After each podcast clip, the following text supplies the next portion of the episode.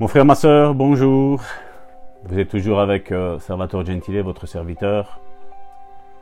Encore aujourd'hui, pour notre café matinal, en ce vingt-sept septembre, j'aimerais te donner Romains chapitre dix, verset dix. C'est un verset que j'ai beaucoup à cœur euh, depuis un certain temps, parce que j'ai, j'ai moi-même expérimenté la guérison dans mon corps. Nous l'avons expo- expérimenté aussi avec mon épouse. Nous l'avons expérimenté aussi avec une personne qui avait le sida et dont nous n'avons même pas prié pour elle. Euh, je vais vous dire, je ne sais pas comment ça se fait.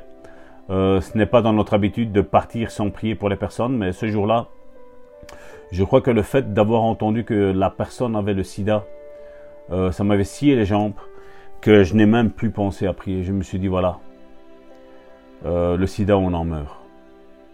Mais j'ai vu que du sida, on n'en meurt pas parce que cette personne a été puissamment guérie, sans avoir prié. Elle a, eu, elle a été en complète rémission. Ça fait maintenant plus de six ans que cette personne est guérie et le sida n'est plus revenu dans sa vie, mon frère, ma soeur.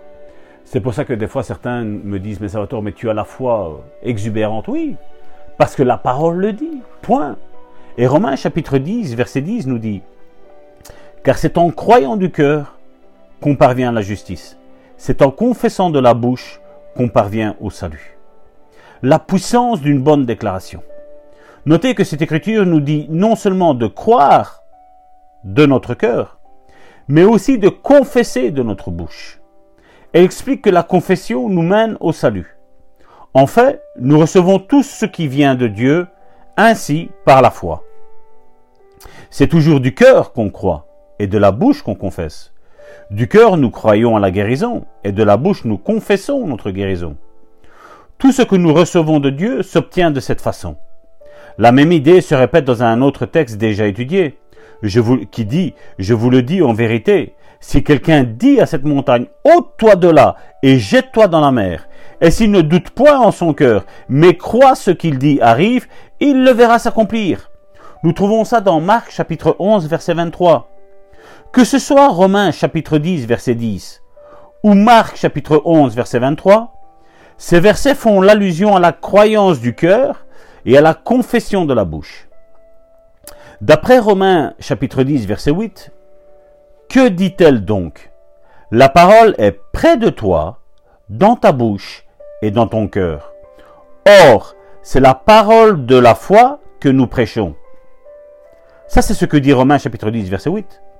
La parole de la foi doit être dans votre bouche et dans votre cœur, afin d'être efficace. C'est ce qui, c'est ce qui vainc beaucoup de, de gens. Ils croient à la parole de Dieu dans leur cœur, mais leur bouche continue à dire le contraire. Veillez sur votre bouche. Assurez-vous qu'elle ne prononce que ce qui est en accord avec la parole de Dieu. Arrêtez de dire ce qui n'est pas en accord avec la parole de Dieu. Si vous persévérez longtemps à dire n'importe quoi, ces paroles seront enregistrées dans votre cœur. Et quand elles y seront, elles maîtriseront votre vie. Alors mon frère, ma sœur, pour aujourd'hui, cette, brévita- cette méditation aujourd'hui va être courte. J'aimerais que tu fasses une bonne déclaration et répète-la après moi. Je veille sur ma bouche. Je ne prononce que ce que je crois dans mon cœur et qui est en accord avec la parole de Dieu. Je crois que je suis guéri. Je crois que je suis en bonne santé. J'y crois dans mon cœur et je le déclare de ma bouche. Mon frère, ma sœur, si tu veux être guéri, ton cœur doit être convaincu de la parole de Dieu, mais ta bouche ne doit plus parler de la maladie. Au contraire, parle de la guérison. Commence à écrire comment tu te sentais.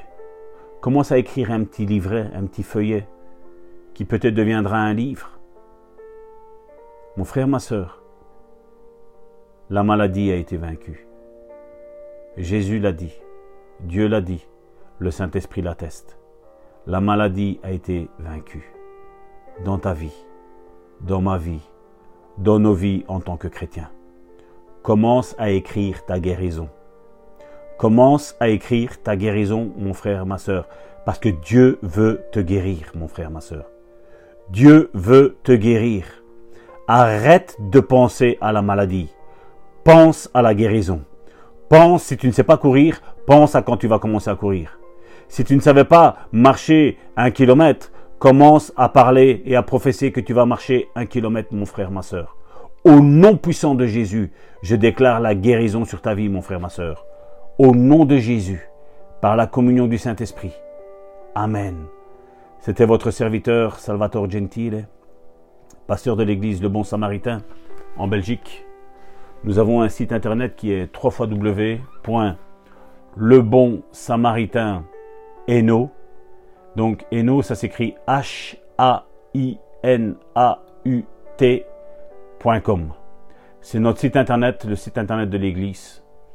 Et tu pourras y trouver toutes les prédications que nous avons faites depuis d'innombrables années, parce que nous avons décidé de tout donner gratuitement pour le peuple de Dieu. Ce sont des audios, donc euh, si vous êtes en Afrique, il ne vous faudra pas beaucoup de data pour les écouter. Laissez-vous inspirer par euh, certains messages et vous verrez que Dieu va agir. Nous sommes le vingt-sept septembre et ce jour est important pour ta vie, mon frère, ma sœur. Au nom puissant de Jésus. Amen.